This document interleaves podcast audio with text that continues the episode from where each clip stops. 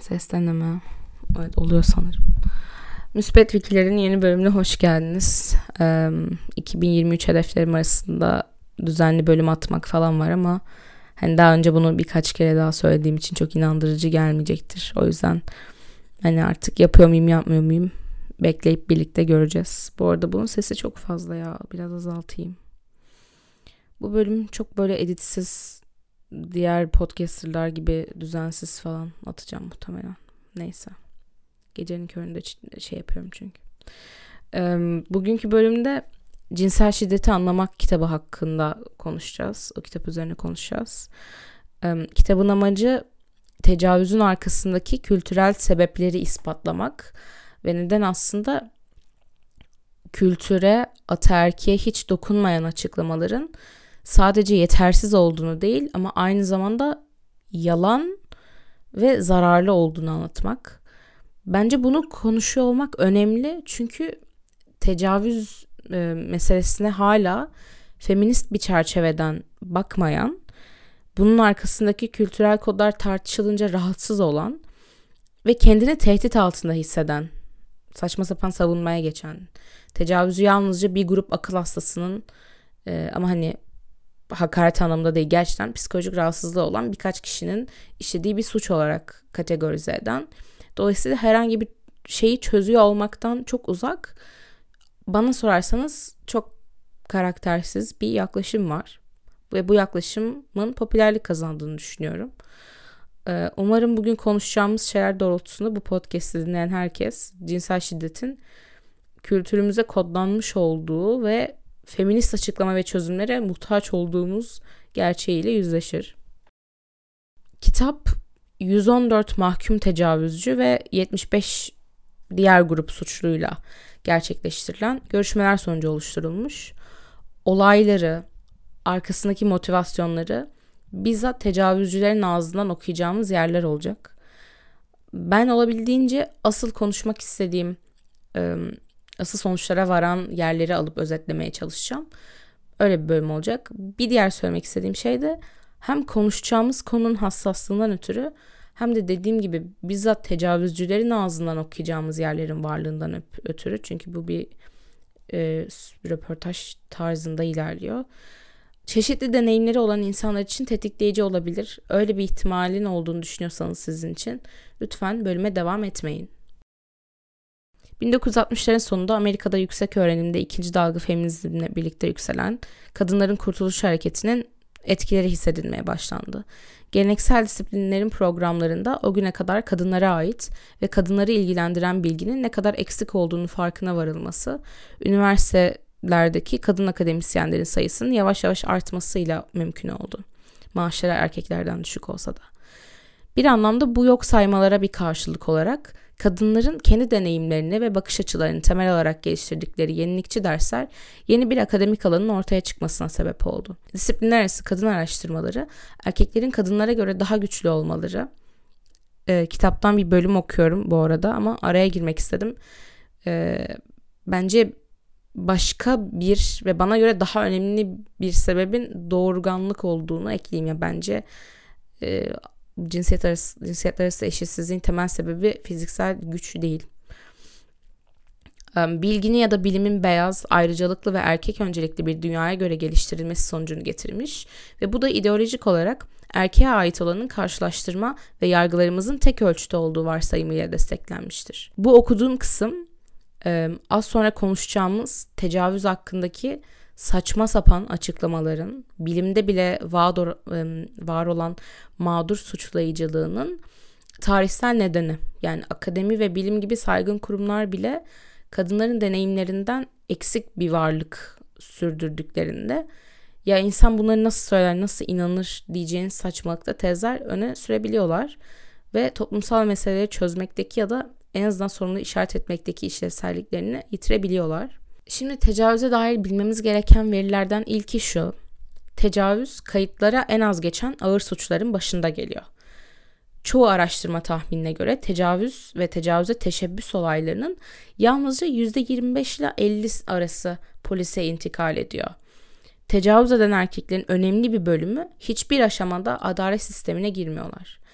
incelemeler kadınların daha çok bir yabancının umumi bir yerde aniden ve şiddetli saldırısıyla karşı karşıya kaldıkları ya da zorla eve giren birinin tecavüzle birlikte silah kullandığı ve yaralamayla sonuçlanan saldırılar gibi klasik tecavüz olarak tanımladıkları, tanımlanan saldırıları polise bildirdiklerini ortaya koyuyor. Tecavüzcünün kendisinden intikam alacağı, kendisine inanılmayacağı ya da duruşmada rezil olacağı korkusu kendini suçlama ya da arkadaşlarını ve ailesini koruma isteği gibi çeşitli sebeplerden dolayı birbirini tanıyanlar, arkadaşlar ya da akrabalar arasında birlikte çıkma gibi toplumsal durumlarda ve kurbanı zorlamak için doğrudan şiddet yerine sözlü tehdit kullanıldığında tecavüz olayları bildirilmiyor. Şimdi daha bu kısmın arkasında bile sosyolojik nedenler var. Birincisi hukukun işleyişi çoğu ülkede bence neredeyse bütün ülkelerde kadınları bu klasik tecavüz olmayan tecavüzcülere karşı da gereğinin yapılacağı konusunda güven vermiyor.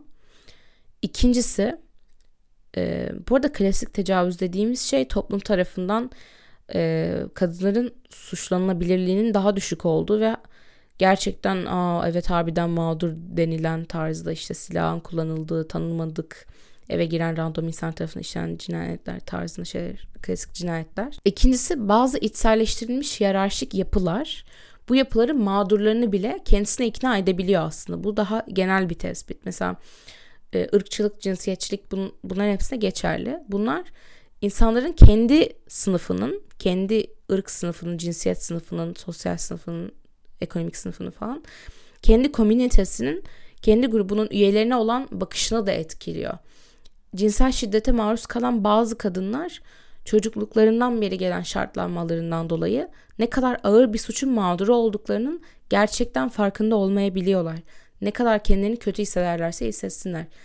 Daha detaylı açıklamak gerekirse erkeklerin kadınlardan daha yetenekli ve bilgili oldukları ve erkeklerin kadınların çıkarını yürekten kolladıkları e, bu denetim efsanesi ki bu sömürgeci sömürülen ilişkisini açıklarken de kullanılır. Bu denetim efsanesi kadınları kurumsal kaynaklara ulaşmaktan alıkoyuyor ve ayrıca tecavüze uğradıklarını söylediklerinde kadınların sözlerine inanılmamasına yol açan toplumsal iklimin oluşmasına da katkıda bulunuyor. Erkeklere kendi cinsel gereksinimlerini ve kadınların gereğinde zorla ele geçirilmelerini haklı kılan, kolayca ulaşılabilir olmaları ile ilgili beklentilerini örten toplum, toplumsallaşma pratiklerinden kadınlar da geçiyor. Hem bu tecavüzün en az e, report edilen ağır suç olması durumundan dolayı hem de mahkumiyet oranlarında çok az olmasından dolayı e, bununla ilgili verileri de kitapta bulabilirsiniz bu arada. Aslında tecavüzü araştırmak konusu zorlaşıyor. Tecavüzcülerin çok çok çok küçük bir yüzdeliği hapiste ve onları tanı tanıyoruz e, işte araştırma yapabiliyoruz kim olduklarını biliyoruz vesaire ve bunlar da az önce anlattığımız nedenlerden dolayı belli klasik tecavüz karakterlerini taşıyan e, durumlardan yargılanmış olan tecavüzcüler. Dolayısıyla ulaşılıp araştırma yapılabilen grup yeterince geniş datalara ulaşılabilecek yeterince çeşitlilik içeren ve belki tecavüzcülerin gerçek e, çeşitliliğini yansıtan bir grup olamıyor aslında. Yapılan görüşmelerde tecavüzün arkasında kültürel kodların olduğuna dair ilk ipucumuz tecavüzcülerin araştırmacı kadına devamlı diğer iş ortağı erkekle arasındaki ilişkiyi sorması ve karşı cinslerden kişiler arasında mesleki bir ilişkinin olabileceği kavramına çoğunun yabancı olması. Tecavüzcülerin moderniteye karşı oluşu ve geleneksel kafa yapıları fındık kadar aklı olan kimse için şaşırtıcı değil ama geleneksellikle cinsel şiddet arasındaki bağı kuramayan, o yüzden progresif insanlara var gücüyle karşı çıkan e, sağcıların, kültürel yani Amerikan anlamıyla sağcıların yüzüne vurulması gereken gerçeklerden biri. Çünkü muhafazakarlar sürekli toplumu güvende tutan şey olarak, toplumu ahlaklı tutan şey olarak e, geleneksel cinsiyet rollerini ve benzer şeyleri savunuyorlar. İşte e, daha yani en ekstrem örneğiyle Andrew Tate falan gibi aptal gurursuz, gurursuz evlatları çıkıp tecavüzcüler aslında erkekler ağlayabilir bunda bir sorun yok diyen işte onların deyişi, deyimiyle wokeizmin bir ürünüdür gibi şeyler gerçekten söylüyorlar. Zerre kadar abartma yok söylediğim şeyde. Bu kendi iddiaları. Yani duygularını kontrol etmeyi öğrenmeyen erkekler e, dolayısıyla hani ağlayabilen erkekler güya cinsel arzularını da kontrol edemeyip tecavüzcü olurlar falan gibi. Hani çok yani insanı şok içinde bırakan şeyler söylüyorlar. Ve gerçekten birçok sağcı da buna inanıp buna göre pozisyon alıyor. Ki neden yanlış olduğunu söylememe gerek olmasına bile inanmıyor, inanamıyorum. Ama bir ağlamak ve tecavüz gerçekten benzer şeyler değiller.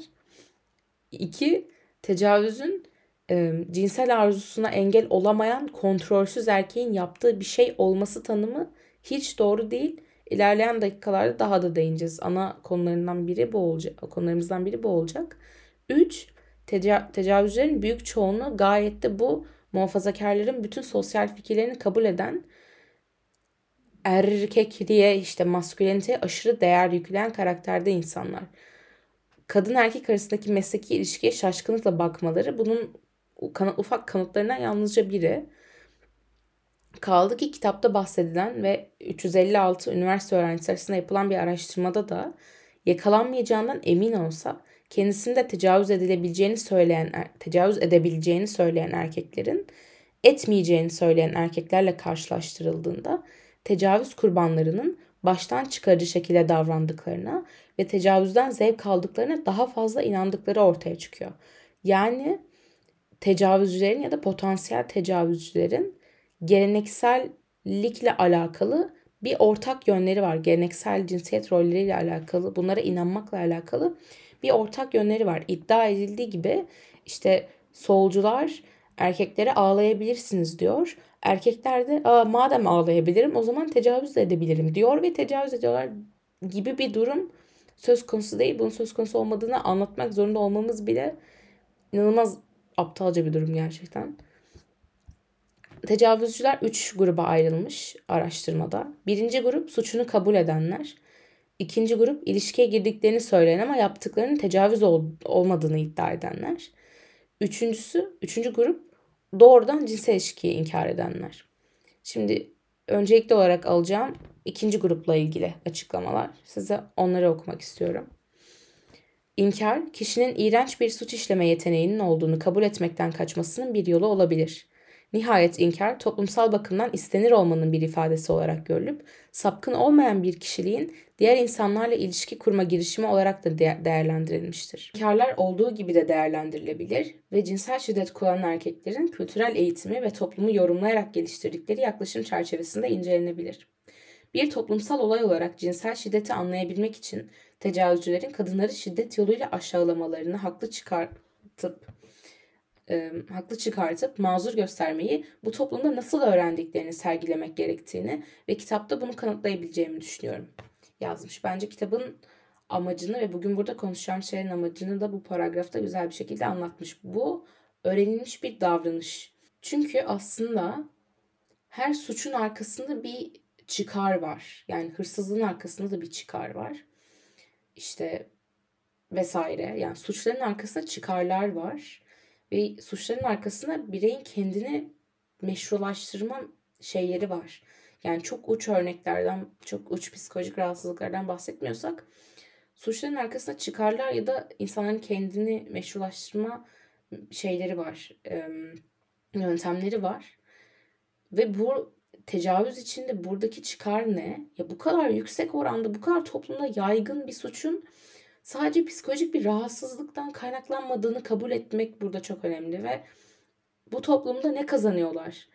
Ne kazanıyorlar ya da kendilerini nasıl temize çıkarıyorlar dışarıya karşı ya da kendi içlerine karşı? Bunu konuşuyor olmak biz bence bu yüzden önemli. Kitaptan sonra tecavüzle ilgili konuşmaların sürekli saçma bir şekilde kadınlara yönelik yapılmasının tarihçesini anlatan ve tabii tecavüzün tabiri caizse keşfedilmesinin ve bunun da kadınların sahip olduğu her özgürlük ve her hak zerreciği gibi bizzat kadınların kendi çabalarıyla e, olmasını anlatan bir bölümle devam ediyor.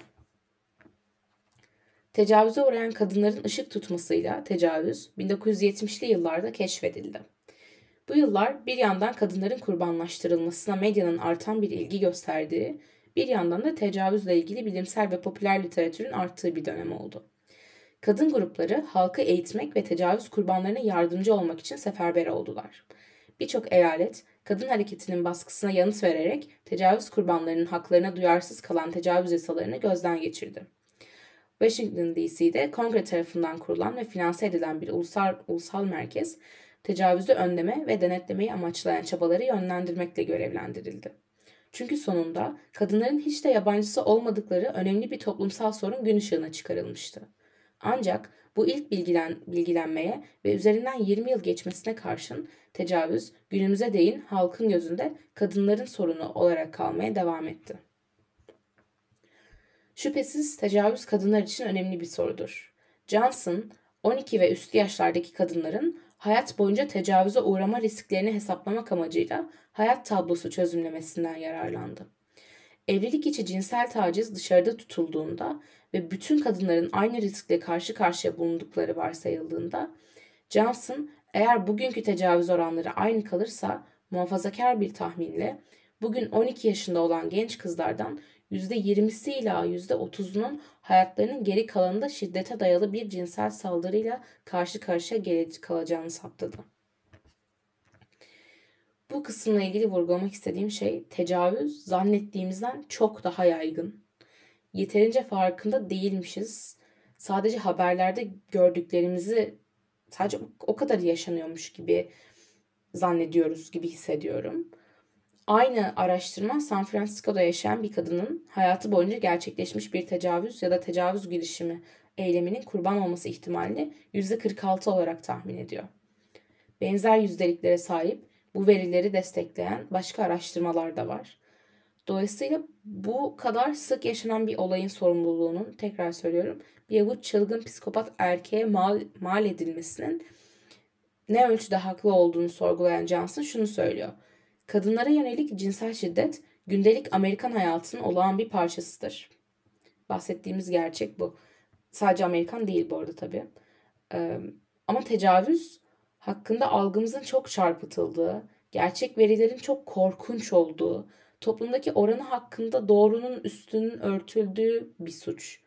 Kitapta benimsenen yaklaşım psikopatoloji ya da hastalık modelinin çok sınırlı bir açıklama sağladığını, hastalık üzerinde yoğunlaşmanın cinsel şiddeti kültürel aktörlere bağlayan zengin kanıtları ve tecavüzün de tüm davranışlar gibi öğrenilmiş, aktör açısından belli bir amaca hizmet eden bir davranış olduğu gerçeğini göz ardı ettiğini ileri sürüyor. 1977'de 300 psikiyatrın katıldığı psikiyatri geliştirme grubu da cinsel psikopatları tanımlama çalışmalarının başarısız kaldığı, bu çalışmalara dayandırılan kategorileştirme sürecinin klinik geçerlilikten yoksun olduğu ve cinsel yönden tehlikelilik tahminlerinin güvenilir olmadığı sonucuna var, varıyor. Bu eleştirilere rağmen psikiyatri zamanla danışmanlık konumundan çıkarılarak çıkarak adlandıran, dolayısıyla cinsel suçların mahkum edilmeleri ya da serbest bırakılmalarını denetleyen bir meslek, bir disiplin konumuna geliyor. Bunu yapabilmek için psikiyatri uzman bilgi birikimi üzerinde tek söz sahibi olan meslek olduğunu ileri sürdü. Bir kez cinsel psikopatoloji düşüncesi kabul görünce psikiyatri mesleği çözümünde tıpta bulunacağını savunur duruma geldi. Son 50 yılda tıp tecavüzü önleme ve denetim altına alma adına psikoterapinin yanı sıra değişen derecelerde de olsa iyi diş etme, psikocerrahi, elektroşok, hormonlara ve beyne uygulanan ilaç tedavisi gibi yöntemlerin hepsini denedi. Öte yandan tecavüzcü erkekler aynı toplumsal sınıftan olmasalar da bu tür tedaviler genellikle kendilerini bu müdahaleci yöntemlerden koruma olanaklarından yoksun olan düşük statülü erkeklere uygulandı. Psikopatolojik yaklaşımın bir diğer sıkıntısı da şu, tecavüzcü erkeklerin davranışlarını kontrol edemeyen hastalar olduğunu öne sürüyor ve bu yaklaşıma göre davranışlarından sorumlu da tutulamazlar. Psikopatolojik yaklaşımın yalan olduğunu bugün çok iyi biliyoruz. Çünkü psikiyatri yayınlarında tarihsel olarak çok yaygın biçimde kullanılmış olmakla birlikte itki teorisi ampirik destekten yoksun. Bugüne kadar kimse tecavüz eden erkeklerin bilinen öbür erkek gruplarına göre itkisel davranışa daha yatkın olduklarını kanıtlamayı başaramadı. Tersine eğer araştırma bir şey kanıtladıysa bu da itki teorisinin tersi. Örneğin Amir 646 tecavüz vakasıyla ilgili polis kayıtlarını inceledi ve tecavüz olaylarının %71'inin ani itkisel eylemler olmayıp önceden tasarlanmış olduğunu buldu. Bununla birlikte tecavüzle ilgili ampirik çalışmalar suçu işledikleri sırada erkeklerden yalnızca %5 gibi küçük bir bölümünün psikotik olduğunu göstermiştir. Ki bu psikopatolojinin şiddete dayalı cinsel davranışın çok önemli bir bölümünü açıklayamadığını kanıtlar. Bu arada şimdiye kadar anlaşılmadıysa psikopatoloji ve itki teorisi temelde şunu söylüyor. İşte erkekler tecavüz anında e, cinsel içgüdülerini kontrol edemeyip tecavüz ediyorlar gibi anlık etkisel e, açıklamalarda bulunan e, bir yaklaşım. Bunun yanlış olduğunu konuştuk. Feminist olmayan açıklamalar aynı zamanda tarihsel olarak kurban suçlamayı da içeriyor. Geleneksel olarak tecavüzü kadınların davet ettikleri yolda iddia, desteğini kriminolojinin bir alt dalı olan ve kurban kurbanın suçun oluşmasındaki payını inceleyen kurban bilimden almaktadır. Bir süredir, bir süreden beri kurban bilim suça kurbanın bakış açısından bakmaya başladı. Kurban bilimci tavrını ilk ortaya koyanlardan birisi kriminolog von Hentig'di. 1940'da yayınlanan bir çalışmasında von Hentig şöyle diyor. Birçok durumda suçun kurbanı olan insanın suçluyu açıkça suça kışkırttığı görülür. Avcı avına saldırmaya çeşitli yollardan avın kendisi tarafından itilir. Ona göre doğuştan suçlu olmaya mahkum insanlar olduğu gibi doğuştan kurban olmaya mahkum, kendi kendilerine zarar veren, kendi kendilerini yıkan insanlar da var. Von Hentig'in ortaya attığı tezin merkezinde neden belirli bir kurbanın seçildiği sorunu yatıyor.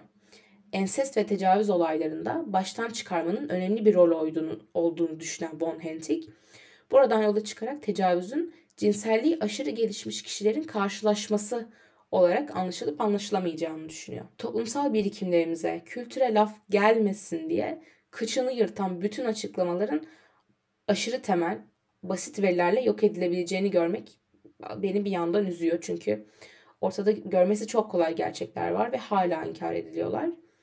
Çünkü birincisi tecavüzün etkisel olmadığını biliyoruz. İkincisi birazdan kurbanı nasıl seçtiklerini bizzat tecavüzcülerin ağzından okuyacağız ve kışkırtıcılık, giyim vesaire bunun hiçbir ölçütü değil. Tecavüz ettikleri kişinin kim olduğu, neye benzediği, nasıl göründüğü, giyindiği çoğu tecavüzcünün umrunda bile değil. Çünkü tecavüzden elde ettikleri çıkar o değil. Ha gerçekten kışkırsalar yine kurban suçlayıcılık için bir bahane olmazdı. Ee, onu da bir kenara şey yapalım ya yani onu da söyleyelim. Sosyolog Amir'in çalışması ise kurban bilimin tecavüze uygulanmasının daha çağdaş bir örneği.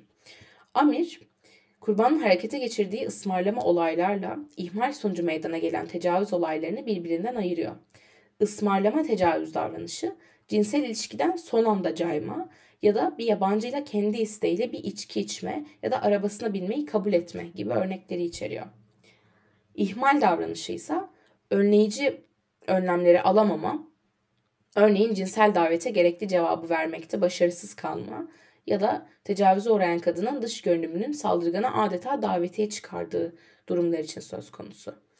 Amir bu durumlarda kurbanın bazı erkekleri suça iten kışkırtıcı davranışlarda bulunarak saldırıdan işlevsel olarak sorumlu olduğunu söylüyor. Dolayısıyla amire göre asıl üzerinde durulması gereken konular kurban saldırgan ilişkisi, kurbanın ahlaki karakteri ve onu saldırgana ve saldırıya çeken kişilik özellikleri olmalı.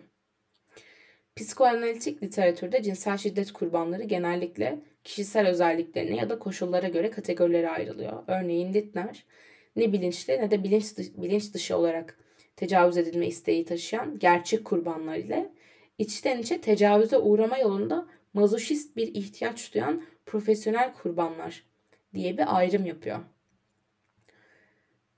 Littner'e göre profesyonel kurbanlar cinsel yönden saldırıya uğrama ya da kötü davranılmayı gerçek niyetleri hakkında hiçbir bilgileri olmasa da derinden derine isteyen kişiler.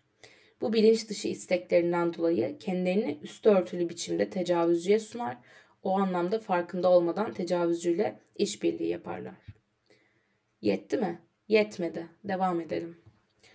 Abraham senin açıklama tarzına göre tecavüzcü erkek karısının, annesinin ve tecavüz ettiği kadının günahsız bir kurbanı. Ona anlayışla bakarak şöyle diyor Abraham sen. Hiç şüphe yoktur ki karıların neden oldukları hayal kırıklığı geçici olarak hem baştan çıkaran hem de reddeden anneyi isteklerini boyun eğen annenin kaydırılmış bir biçimi olarak anlaşılabilecek olan tecavüzün önde giden bir nedenidir. Cinsel saldırgan yalnız karısının erkeksi ve rekabetçi ilimlerin, eğilimlerinin hedefi olmakla kalmamış, bunun yanı sıra bir biçimde suçu işlemek için baştan çıkarılmıştır. Yani mağdur konuma geçti tecavüzcü. Yetti mi? Ya bence yetti de yetmedi. Kız çocuklarının yetişkin kadınlarla aynı bilinç dışı dürtülere sahip oldukları da ileri sürülüyor. Örneğin yine Abrahamsel cinsel travmanın genellikle çocuk tarafından bilinç dışı olarak istendiğini savunuyor. Bu konudaki başka çalışmalarda tecavüz ya da ensest kurbanı kız çocukları bazıları en fazla 4 yaşında oldukları halde genellikle çok sevimli, çekici, boyun eğen ve baştan çıkarıcı olarak anlatılıyor. Erkek çocuklar da kız çocuklar gibi cinsel saldırının kurbanı olabiliyor. Ne var ki erkek çocukları saldırı erkek çocukları saldırı kurbanı olmaları durumunda sorunun temelinde kurbanın saldırıya katılımının yattığı görüşüne hemen hemen hiç yer verilmiyor. Örneğin Halek, saldırı kurbanı kız çocuklarının çoğu saldırganı tanımakta ve bir bölümü cinsel edime kendi isteğiyle ya da edilgen biçimde katılmaktadır diyor. Erkek çocukları ile ilgili olaraksa aynı araştırmacı erkek kurbanların önemli bölümünün saldırganı tanımadıkları ve cinsel edime kendi istekleriyle katılmadıkları için gerçek anlamda kaza kurbanı oldukları söylenebilir diyor. Yani bu gerçekten o kadar böyle üstünde insanın konuşmakta zorlandığı, o kadar insanın nutkunun tutulduğu bir konu ki zaten diyebileceğim ne var onu da bilmiyorum yani. Bir şeylerin artık cinsiyetçilikte olduğunu hani neden görmemekte ısrar ediyor bazı insanlar. Çünkü ya bu akademik e, araştırmalar, bu bu bu ne ya bu ne demek ya? Bu son okuduğum şey hani ne demek yani? Geçiyorum. Bunun hakkında ne diyebilirim yani? Geçiyorum. Erkek çocuklar gerçek mağdur. Kız çocukları bazıları 4 yaşında bile olmadıkları halde kız çocukları istiyor. Ya gerçekten insan bu dünyayı nasıl bunlara bıraktık anlamakta zorluk çekiyor. Tecavüz karşı koyulamaz dürtü, hastalık ve kurbanın katılımı şeklinde üç yolla açıklanmış psikopatolojide. Bu üç açıklamada bir, saldırganın kendi davranışından sorumlu olmadığını önererek onu bağışlıyor. İki, erkeklerin saldırgan davranışının alışılmadık ya da kural dışı olduğu varsayımına dayanıyor. Böylece cinsel şiddet günlük, normal dünyanın dışına itiliyor ve özel, nadir görülen bir davranış türü olarak kabul ediliyor. Bu da tecavüz olayının içinde yer aldığı kültürel ve kültürel ve yapısal bağlamın göz ardı edilmesine yol açıyor. 3. Önerdikleri çözüm bok gibi cinsel şiddet içeren davranışın birkaç hasta erkekle sınırlı olduğu varsayıldığında çare sorun yaratan bu birkaç bireyi tedavi etmek. İlaçlarda, ameliyatta, şok terapisinde ya da psikoterapide aranıyor. Kadınlarsa kendi sorunlarına bu bir avuç akıl hastasından uzak durmakla çare bulabilecekler. Bu çözüm önerisine göre, bu anlayışa göre. 4. Psikopatolojik model kadınların bazı toplumlarda neden sadece erkeklerin yakalandıkları bir hastalığın hedefi olduklarını açıklamıyor. Psikopatolojik modele karşı geliştirilen feminist model, kültür ve toplumsal yapıyı açıklayıcı ve dinamik faktörler olarak ele alıyor ve cinsel şiddet olayının kökeninde neyin yattığına çok yönlü alternatif bir açıklama öneriyor. Antropo antropolojik veriler tecavüzün sanayi öncesi aşiret toplumlarındaki ön biçimleri hakkında bize sınırlı da olsa belirli ipuçları sağlıyor. Toplumların dişil doğurganlık yetenekleri yerine eril yıkıcı becerilere dayanmasına koşut olarak erkek egemenliğinin ve kadınları zorla denetim altında tutma eğiliminin arttığını ileri sürdü. Cinsel şiddeti dişil yetenek ve becerilerin küçümsenmesine bağlayan Senda'ya göre tecavüz şiddet kültürünün bir unsuru ve erkek egemenliğinin ifadesidir. Bloomberg, kayda değer bir ekonomik güçlerinin bulunmadığı durumlarda kadınların fiziki ve siyasi olarak ezilme olasılığının arttığını ve önlerine farklı yaşam seçeneklerinin çıkmadığını ileri sürmektedir. İnsan ilişkileri alan araştırmalarında yer alan 61 sanayi öncesi topluma dayalı örneklem üzerinde yaptığı inceleme Bloomberg'in varsayımını destekler görünüyor. Kadınların göreli ekonomik güçleri arttıkça yaşadıkları sürece erkekler tarafından dövülmeleri olasılığı düşmektedir.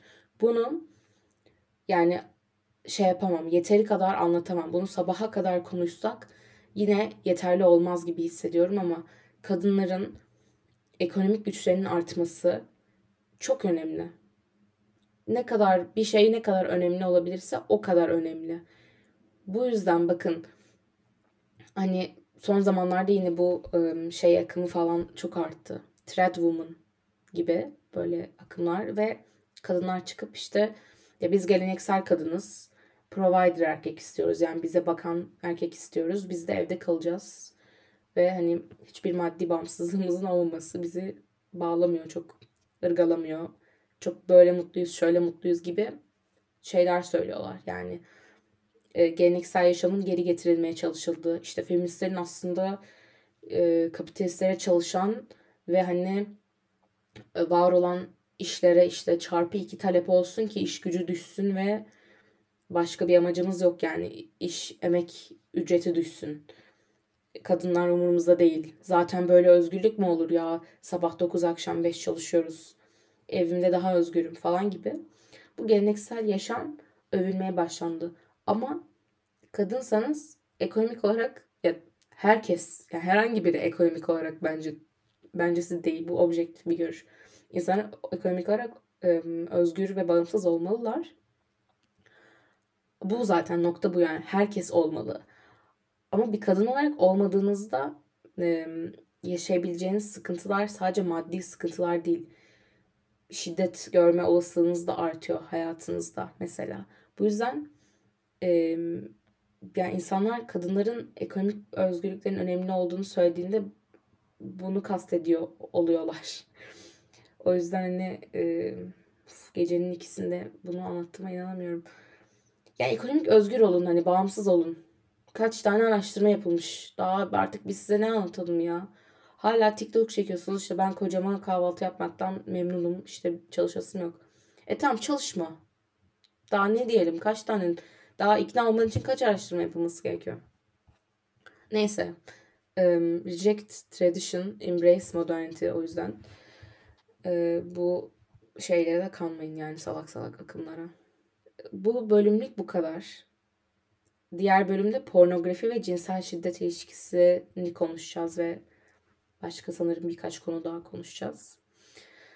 Ee, aslında tek bölüme sığdıracaktım ama çok uzun olacağı benziyor. O çok uzun bölümde sevmiyorum. Ee, dinlediğiniz için teşekkürler. Diğer bölümü de dinleyin. Orada da önemli şeyler konuşacağız. Bu bölüm gece 2'de kaydettiğim için biraz durgun. Bir de konuştuğum konudan dolayı tabii ki biraz tadımda yoktu yani. Heyecanlı heyecanlı anlattığım bir şey değildi. O yüzden böyle oldu bu bölümde. Kendinize iyi bakın. Hoşçakalın.